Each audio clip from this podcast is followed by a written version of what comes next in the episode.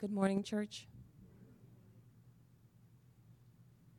The scripture reading for today is taken from Genesis chapter 15, verses 1 through 21.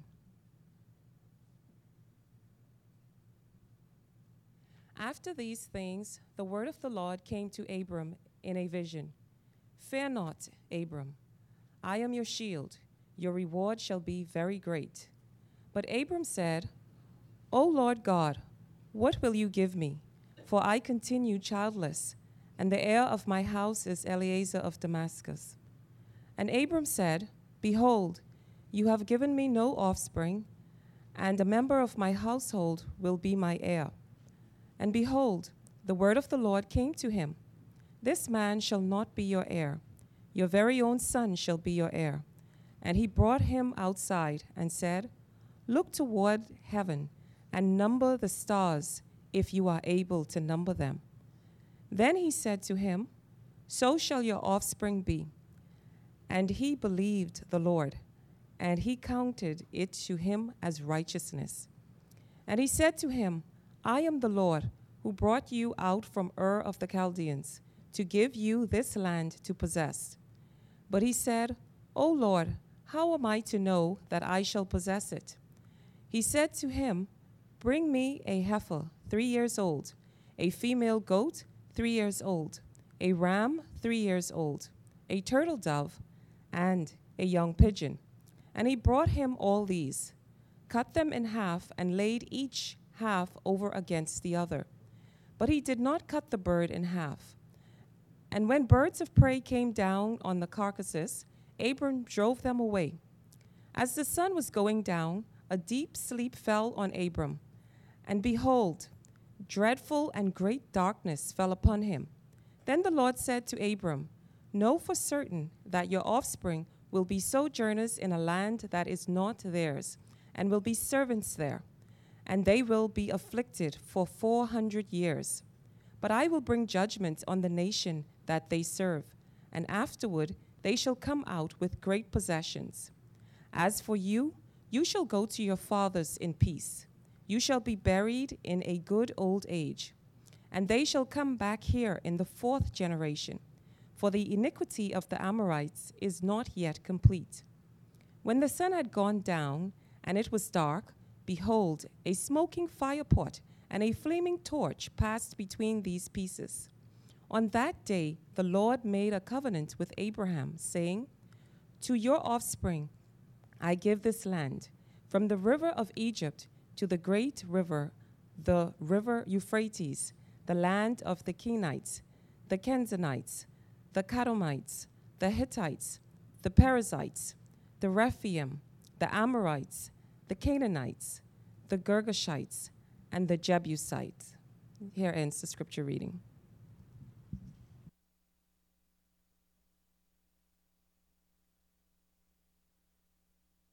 Thank you very much, Joan.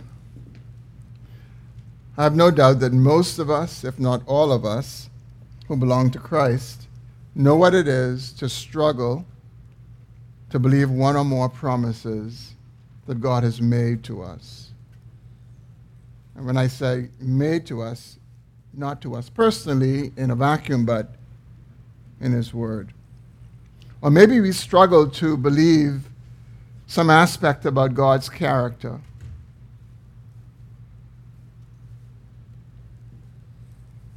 Sometimes we find that God's word teaches, for example, that He is sovereign, and things happen in our lives, and we wonder, is He really sovereign?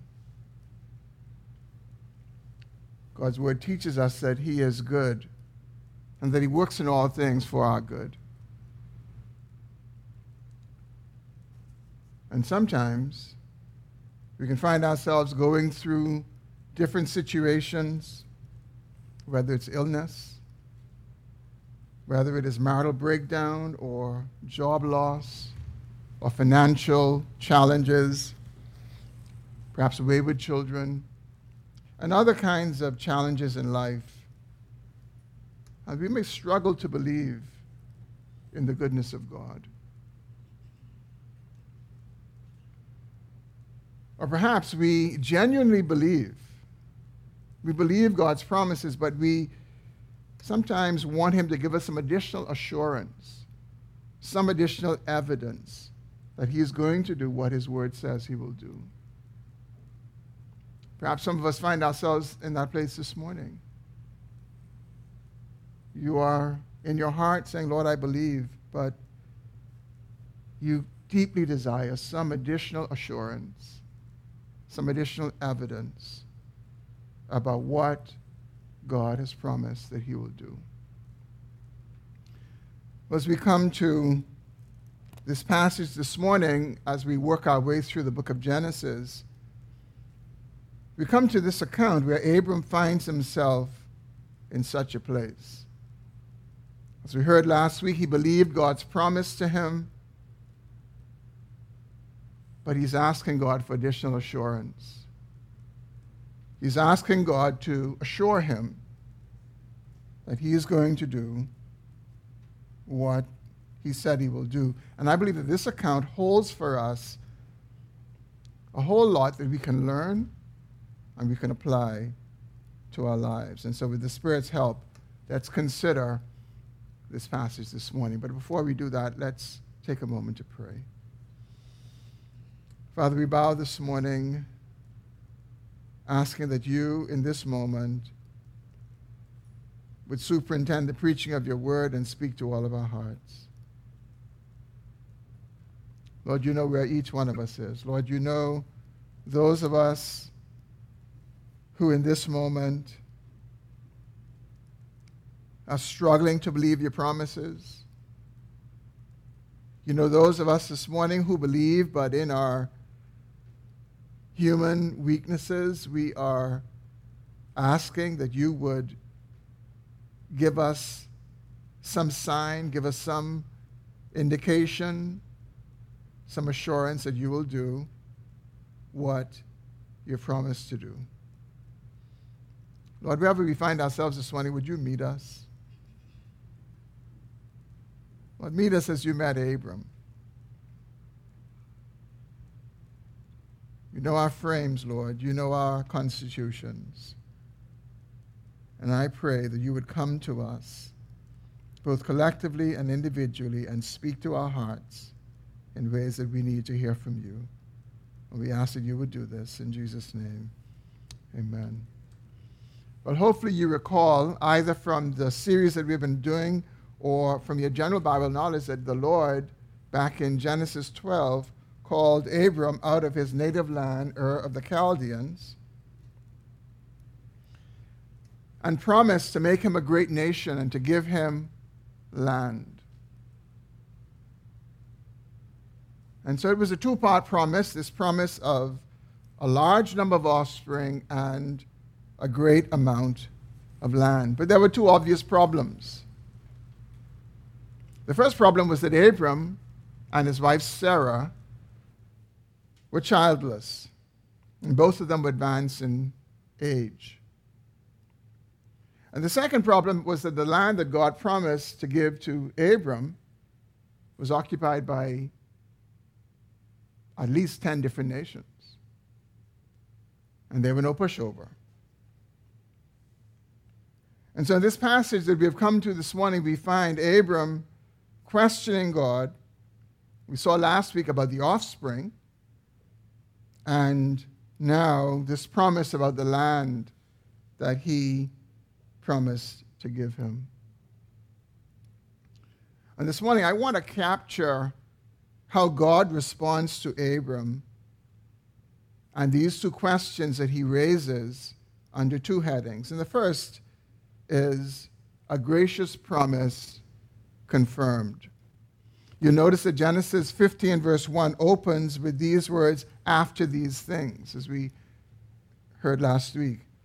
And these things refer to Abram's defeat of the king, Chedorlaomer, and the kings who were with him, and how he rescued Lot and Lot's family, and how he brought back all the people of Sodom and all of their gifts, their, their goods that he recovered in the war. After these things also refers to the proposal that the king of Sodom gave to Abram when he said to him, You take the goods and you give me the people. Abram rejected that. And so we have the Lord appearing to Abram after these things, and he says, Abram, I am your shield, I am your protection, and Abram, I am your great reward. Your, your reward will be exceedingly great. And Abram's response in verse 2 is very interesting. You may have experienced this before where you're talking to someone about a particular thing and their mind goes on to something that isn't really connected to what you're talking about. But Abram's response in verse 2 reflects what was pressing on his heart. He says, Oh Lord God, what will you give me? Because I continue to be childless. I don't even have an heir, someone to inherit my possessions. The heir of my house is this foreigner, Eliezer of Damascus. You've given me no offspring, and Eliezer will be my heir. And so the Lord says to him, Eliezer will not be your heir. Your heir will be your very own son. And the Lord takes Abram outside and he tells him, Look toward the sky and number the stars if you can.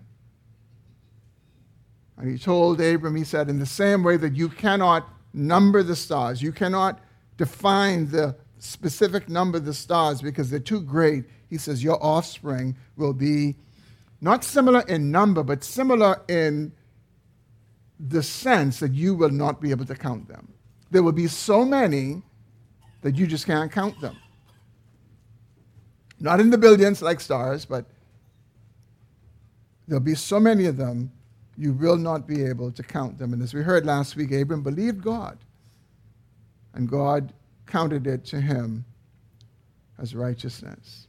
And what God was doing in this particular instance, on this occasion, is he was graciously confirming the promise that he had given to Abram way back in chapter 12 when he called him out of Ur of the Chaldeans.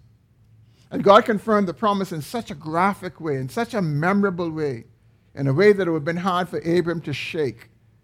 He could have simply uttered the words to Abram, Abram, trust me, I'm going to do this for you. But no, he graphically takes him outside. He says, Look in the heavens and count the stars, if you can count them. And with that encounter that Abram had with, with God, he believed God.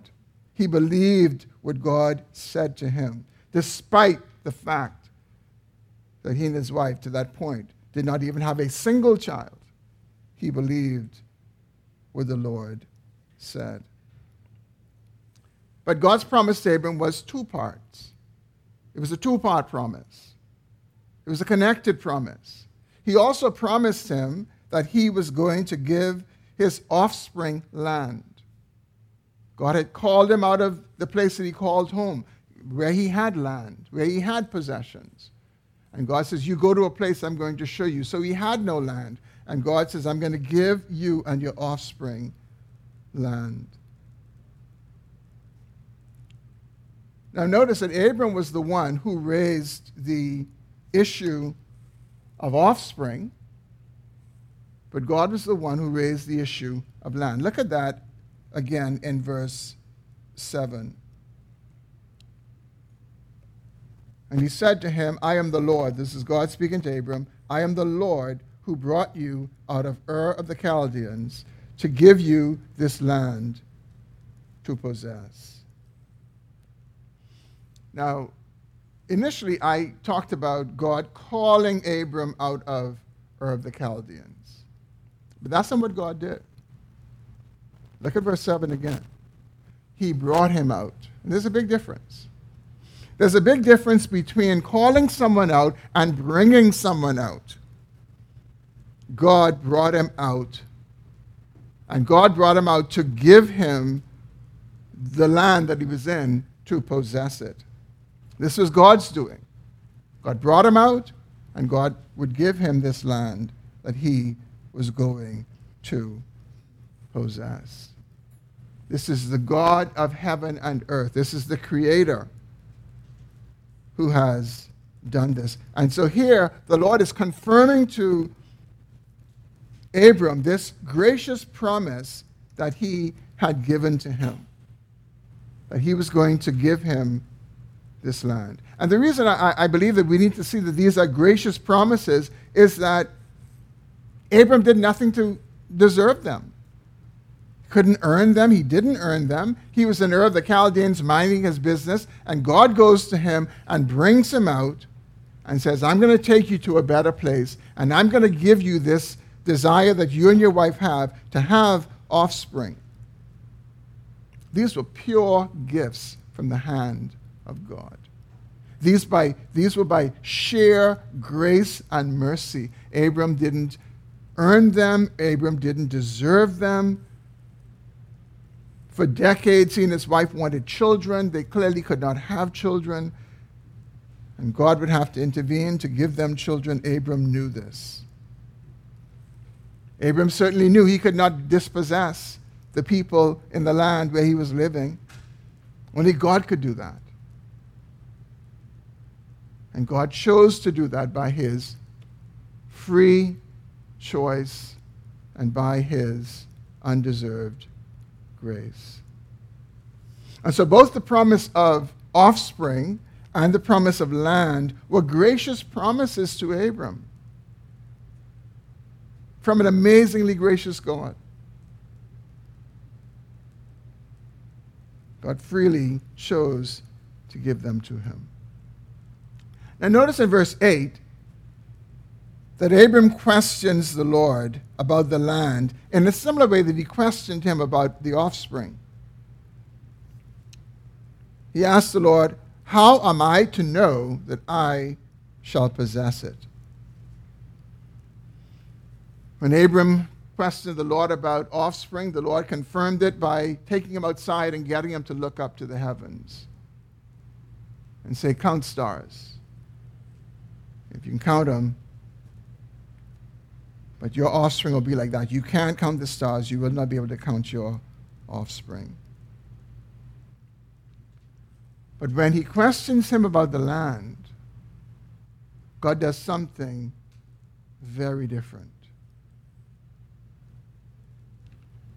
God, instead of just doing something like some memorable event for him to look at, God makes a covenant, a gracious covenant with Abram.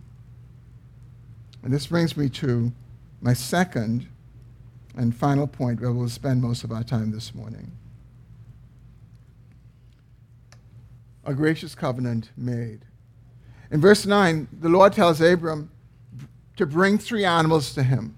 Tells him to bring a heifer, a female goat, and a ram, all three years old. And then he tells him to bring two birds, a pigeon and a turtle dove. Now, there's no record that God told Abram what to do. We see in uh, verse 10 Abram brings the animals as the Lord commanded, but we don't see that he was told to do what he proceeds to do. He cuts them in half. He cuts the three, the bigger animals in, in half. He doesn't cut the two birds because evidently they're too small to cut, but they obviously were dead. He killed them. And he, he, he cuts the animals in half and he lays them side by side. Now, somehow, Abram understood what to do with those animals. And the reason he understood what to do with, with, those animals was that he understood that he was going to, that God was going to enter into a covenant with him that was consistent with covenants that were made at that time in his culture, where they would have uh, a superior king to make typically a land covenant with an inferior king and set the terms of it, and he would dictate it, and they would make an agreement, the terms of that land covenant. And if the agreement is broken, well, then you actually would lose your life. And the way they would do it is they would, they, they, they it's a pretty uh, uh, elaborate ceremony. They would cut the two the animals in, in two and, and, and lay them side by side, making like an alleyway in between them. And the parties to the covenant would walk between the, the uh, animals that have been slain. And essentially, what they were saying as they walked through was if I don't keep my terms of this covenant, then let my fate be what the fate of these animals is. It was very solemn and sober thing that people entered into. And so they didn't enter into, enter into it uh, very flippantly. So this superior king says to you, I'll give you this land, but you have to give me tribute and you have to do all these other things. Well, you better make sure you could do that because if you, if you can't keep the terms, you'll be like those animals. And so Abram somehow knew that this is what God was going to do with him. And so he sets up the arrangement for this covenant. Now, notice, Abram did not ask God to make a covenant with him. God told Abram, You go get these animals. God took the initiative to make this covenant with Abram. Now, I think Abram had every expectation, even though he may not have understood exactly how, to be involved in this covenant in the same way that the ordinary covenants of his day were entered into. And you could imagine what that scene must have looked like. If you take just one animal and slaughter it, the amount of blood that will be there, and the smell of flesh.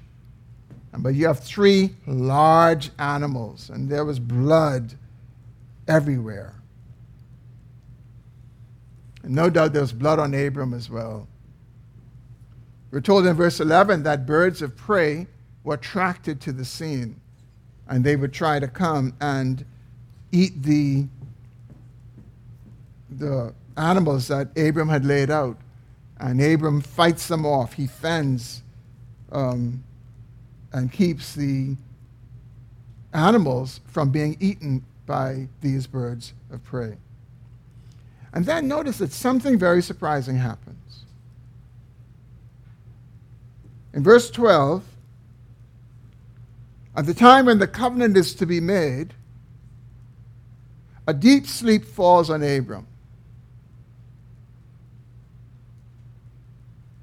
Now, I, I, think we, we could conclude this much from the passage that after Abram would have fought those birds off, and you could see his determination to make sure that they did not get the prey, Abram would have done every single thing to be up to make that covenant with God because God was going to make a covenant with him to give him the assurance that he was going to fulfill this promise. But this deep sleep and a dreadful darkness falls over Abram. And commentators say that this very same word for sleep, what happened to Abram, is the same thing that happened to Adam when the Lord took a rib out of his side and formed Eve. And so this sleep that came over Abram was not him getting tired and dozing off. This was a God ordained sleep. God put him to sleep to do his work in the same way he put Adam to sleep to do his work.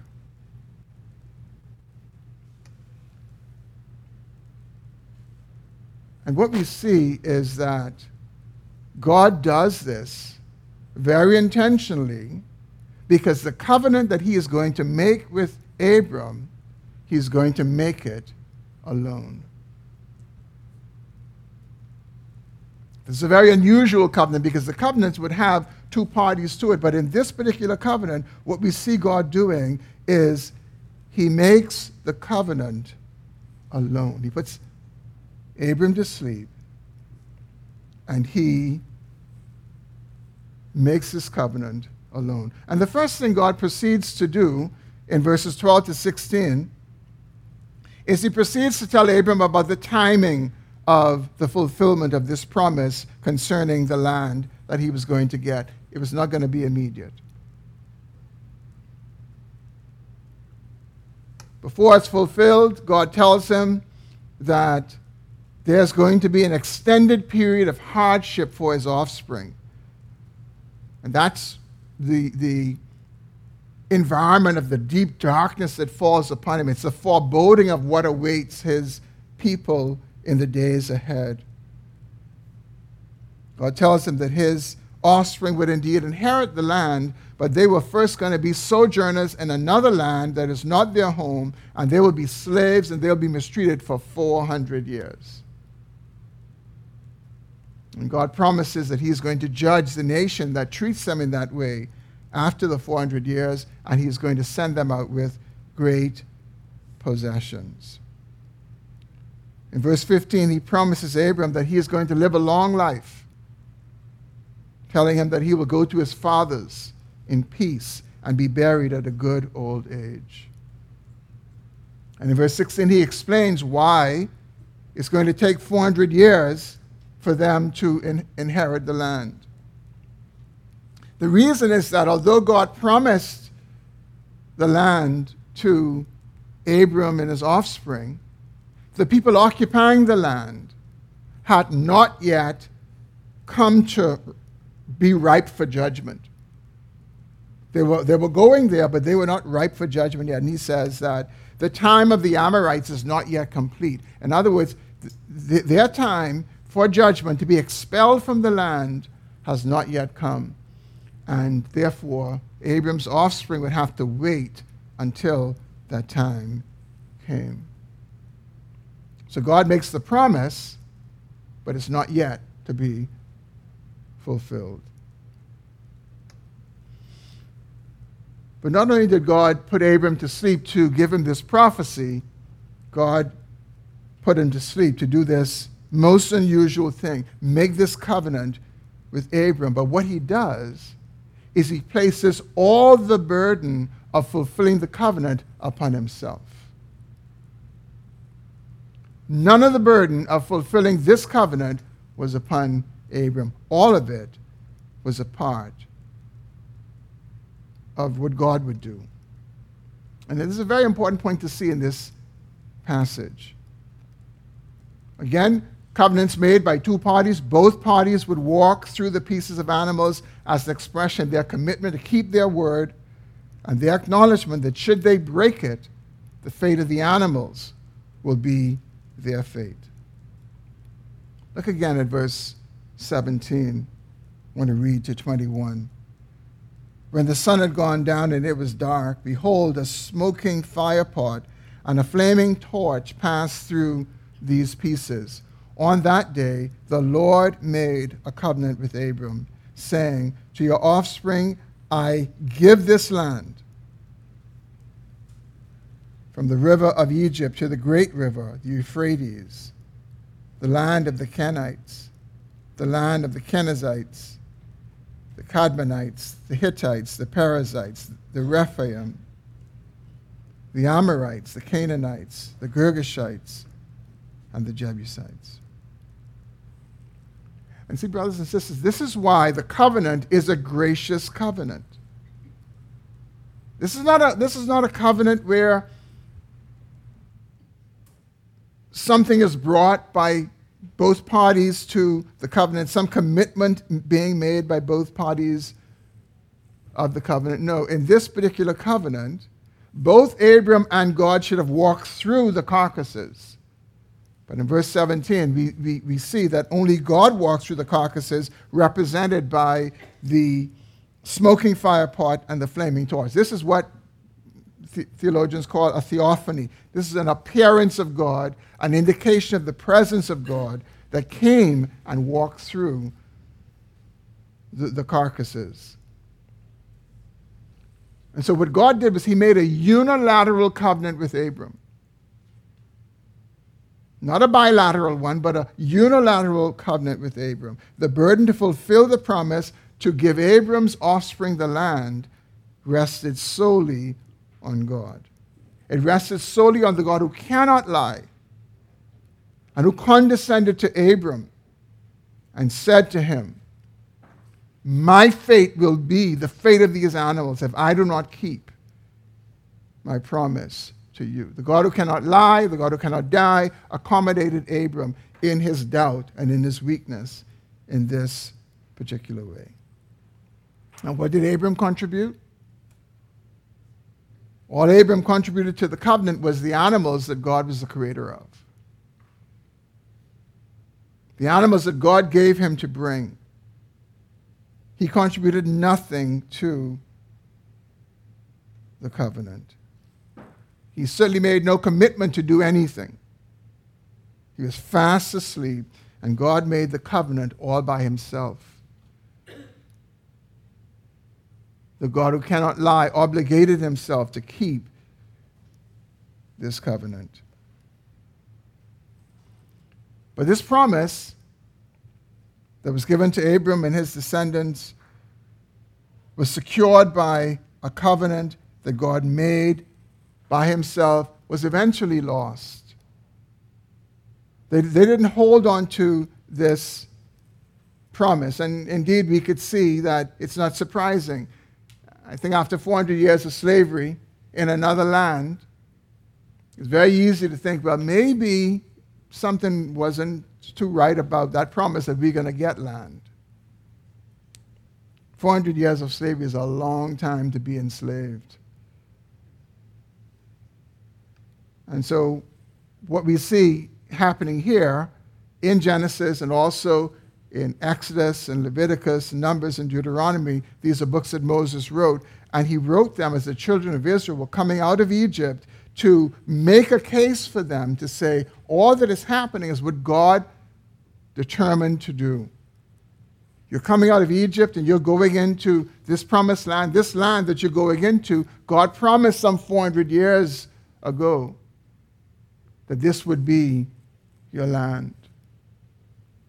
And was to give them faith to embrace all that God was actually doing.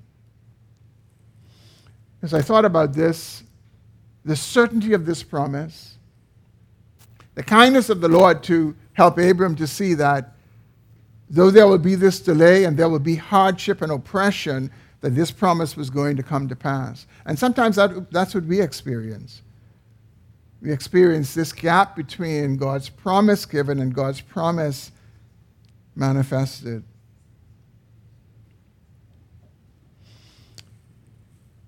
But when I considered this, this passage, I couldn't help but think about our salvation. I couldn't help but think about the fact that in the same way that God unilaterally covenanted himself to Abram to fulfill this promise to give land to his offspring, that God unilaterally covenanted to bring salvation to us. Unilaterally. And to bring us home to the place that He is preparing for us because this world is not our home. We are sojourners here. God's ultimate promise to us, brothers and sisters, is to give us a Savior and to give us a place that is truly home because this world is not our home. And the same way that Abram contributed nothing to that covenant that God made, we contribute nothing to our salvation. Our salvation is of God from start to finish. Every single aspect of it is of God from start to finish. And Scripture is filled with just wonderful reminders of this. And we so easily forget it because so often we are thinking that we are bringing something. We're, we're thinking that we are adding something to our salvation. We have some vital role to play in our salvation, but that's not the witness of Scripture. The witness of Scripture is salvation is all of grace if salvation is an ounce of effort or an ounce of merit that any of us brings to it, then it's not all of grace. And however small we bring that, we could boast in that, that I brought that. But imagine Abram bragging to the Lord or bragging to his friends, Well, I brought the animals. God created the animals. They're gifts from his hand. He enabled you to bring them. I want to read two passages of script, two passages of scripture, the familiar passages, but I want to read them in your hearing, and I pray that hearing them in this context, they will land on your soul in a different way. This is what Paul writes to the Philippians, and indeed to us as well in first in Philippians 1, verse 7. He writes, And I am sure of this, that he who began a good work in you will bring it to completion to the day of Jesus Christ. He who began it is he who will complete it. He doesn't say he who began a good work in you will complete it with you. No, he will complete it all by himself. He will bring it to completion in the same gracious way that he started it. And the second is Jude verses 24 and 25. Now to him who is able to keep you from stumbling and to present you blameless before the presence of his glory with great joy, to the only God, our Savior, through Jesus Christ our Lord, be glory, majesty, dominion, and authority before all time, and now and forever. Amen. And I can go on with other references to remind us of the certainty that we have that we will finish the race, that we will forever be with the Lord, and it is because God has placed on himself the responsibility of saving us from start to finish. He will save all of his elect people without exception, and not one of them is able to stand and say they brought anything to it. We sing the song, Nothing in my hands I bring. Nothing we bring, friends. One theologian said, The only thing we bring is the sin that God so freely forgives. And this is what this unilateral covenant that God makes with Abram, putting him to sleep, should remind us of that God has done this on behalf of his elect people. Like Abram, we brought nothing to it. Like Abram and the covenant God made with him, this covenant of our salvation, this covenant of redemption, nothing is dependent upon us. Now, no doubt some of you are probably thinking, but we must persevere. We mustn't turn back, because if we turn back, then we won't be saved. And that is true. We must persevere. But why do we persevere? And how do we persevere? And the answer in both cases is God. We persevere because of God, and we God is the way that we actually persevere. We persevere because God preserves us. That's what he says in, in Jude. He says, Now to him who is able to keep you, able to keep you from stumbling, and able to present you blameless. Think about that, brothers and sisters. The only way we can be presented blameless before the Lord, and I think we all know ourselves well enough. If we had to present ourselves blameless before the Lord, in all honesty, we all know we won't even try. Because we we, will be going before the God whose eyes are like fire, who knows all and sees all. And we won't try that. But he presents us blameless before the presence of the Father because it's his doing, it's his work.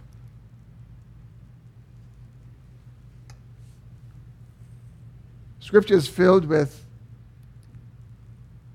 warnings, calling us to persevere, warning us not to fall away. But even those passages that warn us, those passages that, that warn us against falling away, even those passages are the means by which God uses to cause us to take sin seriously and to press on and to persevere. And so, even in that, God is at work causing us to finish the journey. And we have nothing to boast about in that. Salvation is of the Lord from start to finish. It's a unilateral covenant. The God who cannot lie has made that promise that what he starts, he will complete. The covenant that God made with Abram was made by the blood of animals. The covenant that God has made to secure our salvation is the blood of his son. And the writer to the Hebrews tells us it's a better covenant. He says Jesus in Hebrews 7:22 he says that Jesus is the guarantor of a better covenant.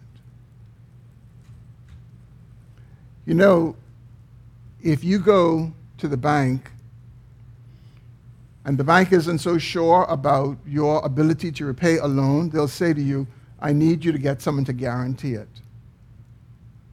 And normally it's going to be someone who they really believe is able to make good if you fall short, if you aren't able to keep your obligations.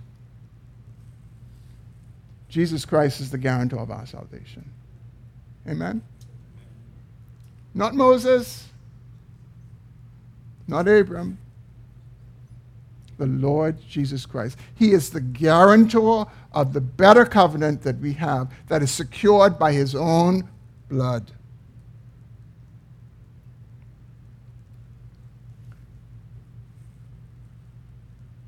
Brothers and sisters, it's quite interesting how Scripture is written. I would have liked to see a report about when Abram got up. I mean, the place is smoky, these animals are burnt. Don't you think for a second that when he woke up, things looked the way they were when he went to sleep? Now, that flaming torch that, that came through there, that fiery sight that came through there, I think it, I think it torched everything, burned it all up. And when Abram got up, he realized something happened in this place. And I believe he had the sense and the presence to know that a covenant had been made, and he wasn't a part of it.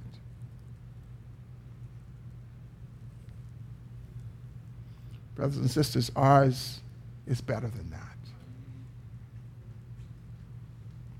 If that is startling, if that is attention grabbing, the writer to the Hebrews says that our covenant is a better covenant because it has the Lord Jesus Christ Himself who guarantees it. Our salvation, brothers and sisters, is guaranteed. And if we belong to Christ, we will always belong to Christ.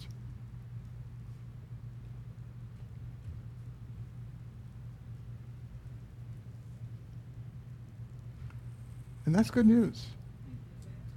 That is good news.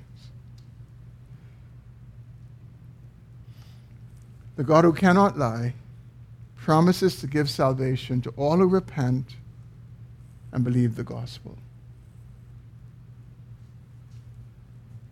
And it is secured by better blood. It is secured by a better covenant. And if you're here this morning and you have not yet trusted in Jesus as your Lord and your personal Savior, I plead with you this morning turn from your sin and turn to Jesus. Trust in Jesus. And as we sang this morning, it is only in dying that we live. You will begin to realize that true living doesn't begin until we find our place at the foot of the cross and we die to self and we begin to live for Christ. And it will be a joy then to live the rest of your days for the one who died for you. But for the rest of us this morning who have put our trust in Jesus Christ, and for some of you who may have questions about all kinds of things that may be going on in your life, maybe even questioning your very salvation.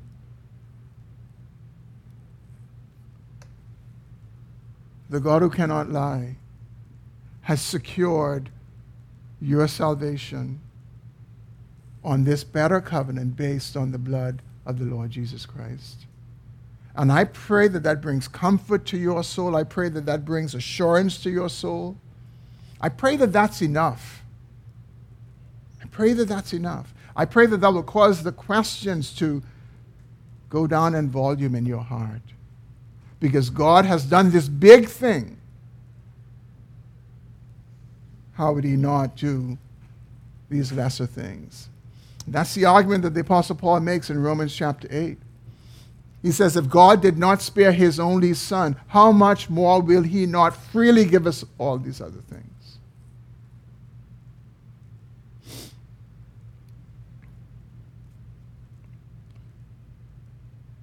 You know, but as glorious as this covenant is that God made with Abram, this unilateral covenant where he says, I'm going to perform this all by myself.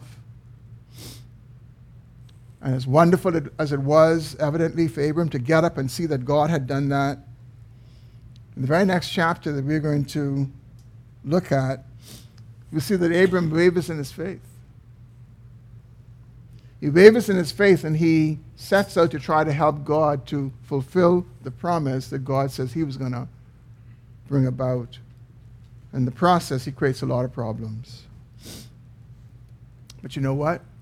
God remains faithful to Abram.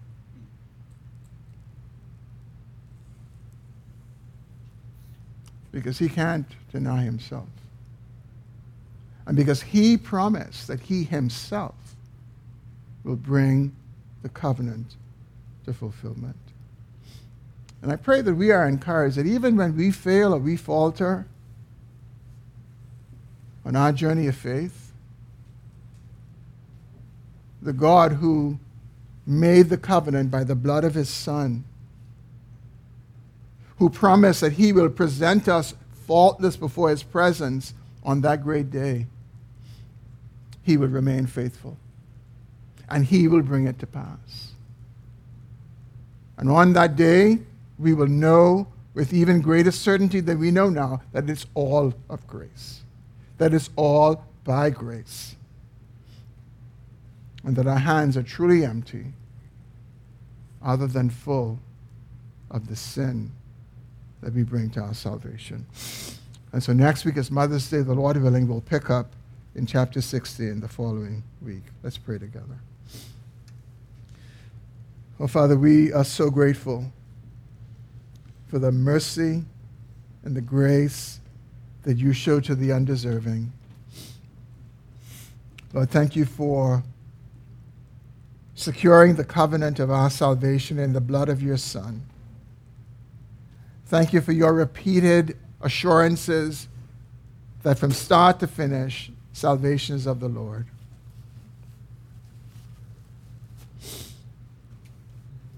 And Father, I pray that our assurance in that truth will grow. Even where there may be questions about things that are happening in our lives, Lord, I pray this morning that you would cause us to accept the blood covenant that Jesus Christ secured by his death to be enough. Lord, would you speak to hearts in ways that you know that we need to hear from you this morning? We ask this in Jesus' name. Amen. It's time for a closing song.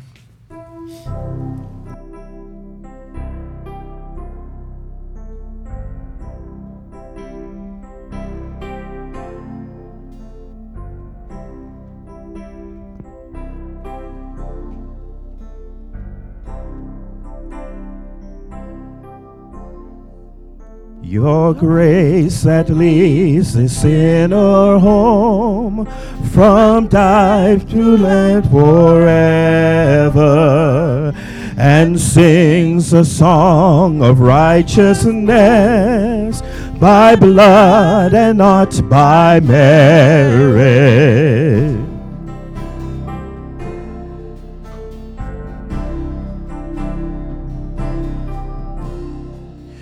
Your grace that reaches far and wide to every tribe and nation has called my heart to enter in the joy of your salvation. By grace I am redeemed, by grace I am restored. And now I freely walk into the arms of Christ my Lord.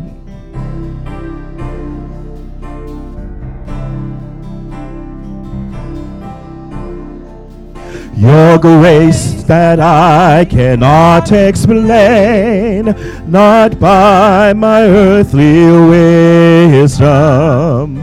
The Prince of Life without a stain was traded for this sinner. Thy grace, by grace I am redeemed, by grace I am restored. And now I freely walk into the arms of Christ my Lord.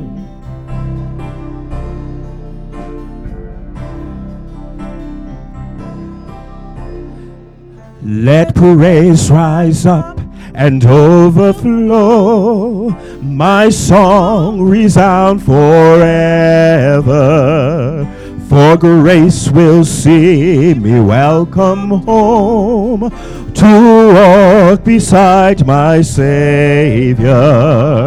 By grace I am redeemed, by grace I am restored.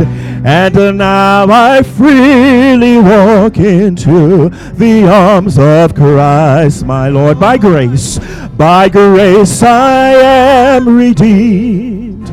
By grace I am restored. And now I freely walk into the arms of Christ my Lord.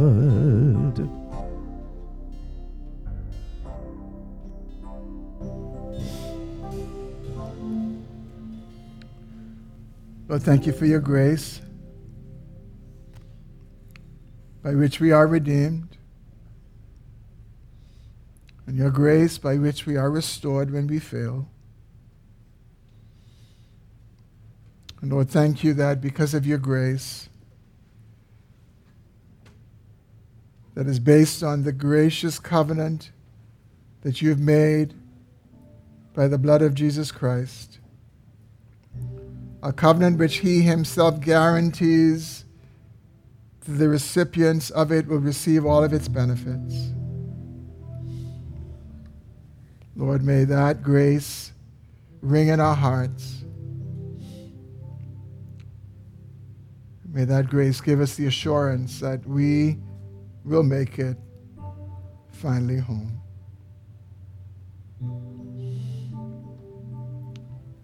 Oh Lord, I pray that you'd help us to truly lay a hold of your promises in Jesus Christ because all of them in Him are yes and amen. He secures them all for us. He secured them in His blood and on the cross. And Lord, I pray that we would look to that place. We would look to what He has done rather than looking around us in some subjective way for some sign or some assurance. May we look to the fulfillment of our salvation in the Lord Jesus Christ. And now, as we leave this morning, let us hear afresh these words from Jude 24 and 25. Now, to him who is able to keep you from stumbling and to present you blameless before the presence of his glory with great joy. To the only God, our Savior, through Jesus Christ our Lord, be glory, majesty, dominion, and authority before all time, and now and forever. Amen. Amen. God bless you. Please, if you are able to, uh, join us for our time of fellowship after this. But if you are here and you need prayer, um, please feel free to come at this time. It'll be a joy to pray with you.